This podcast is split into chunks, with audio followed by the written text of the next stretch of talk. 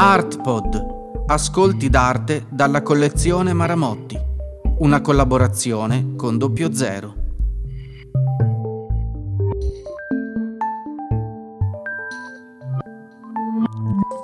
Giovanni Anselmo, Torsione, millenovecentosessantotto.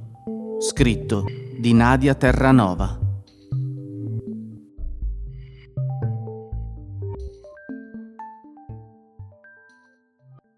Un panno in fustagno si arrotola su di sé. Non vediamo però il movimento, ma subito l'esito. Una lunga chiusura in cui la forza è stata catturata e bloccata fino a farsi tutta interna, comprimersi dentro.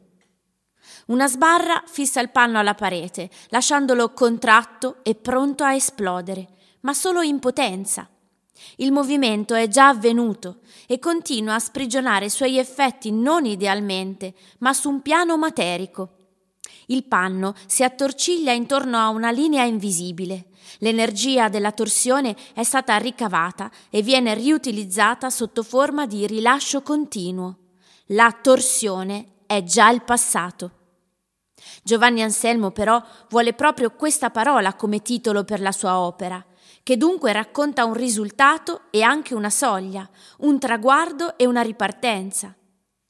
L'immagine che associo è quella di un atleta che arriva alla fine di uno sforzo congelato nell'attimo prima di ripartire. Torsione è una parola chiave nello sport e anche nella pratica dello yoga, dove è una posizione non innocua. A una donna incinta, anche se a uno stadio iniziale, quando la pancia non è ancora prominente, viene sconsigliato di fare torsioni del busto. La torsione può nuocere alla nuova vita, che non si vede ma c'è, e ha bisogno di crescere dritta, lunga. La torsione è un ostacolo alla crescita, al germogliare, perché inclina, piega e imprigiona. La torsione succhia l'energia e non la lascia circolare. Così quest'opera, che sembra un fusto nodoso, è per esempio il contrario dell'albero della vita. Non può ramificare, non può fiorire. Può stare e implodere silenziosamente, in un'osservazione inesausta della propria potenzialità. Ma questo non significa che il panno sia fermo, morto, anzi, è nel vivo della sua realtà, come l'atleta che ha compiuto lo sforzo di correre e ora sente ogni muscolo infuocato, ogni movimento possibile. La possibilità è vita. Il fiore germogliato sta per cadere e morirà. Quello che deve ancora nascere ha davanti a sé una traiettoria forse infinita. Il panno che si attorciglia, in effetti, ripete quel movimento per sempre.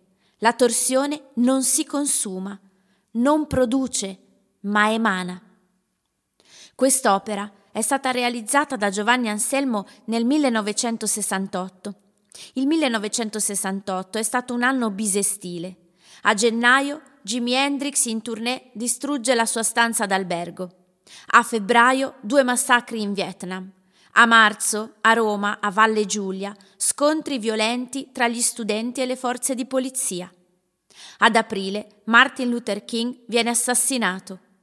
A maggio, a Parigi, nel quartiere latino, ancora scontri tra gli studenti e la polizia. A giugno, la femminista radicale Valerie Solanas spara a Andy Warhol.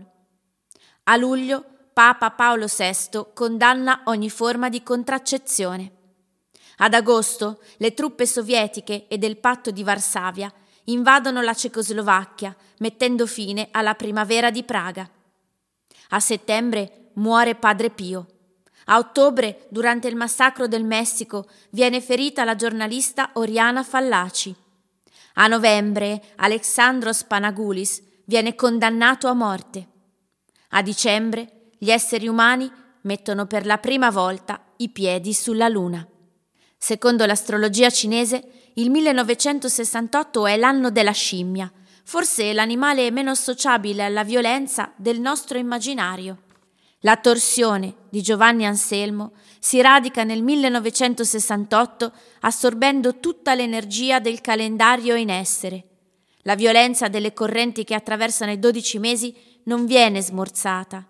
Il millenovecentosessantotto è una soglia, una porta d'ingresso in un'epoca nuova. I fatti hanno il rumore di una mitragliata.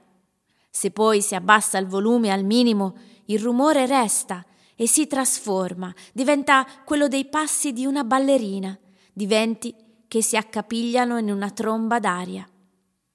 Quest'opera muta sprigiona un prodigio, la cattura del rumore con tutto il suo mistero.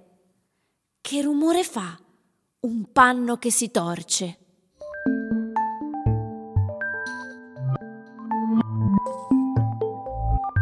Un'iniziativa con il sostegno di Max Mara. La lettura è di Laura Redaelli del Teatro delle Albe.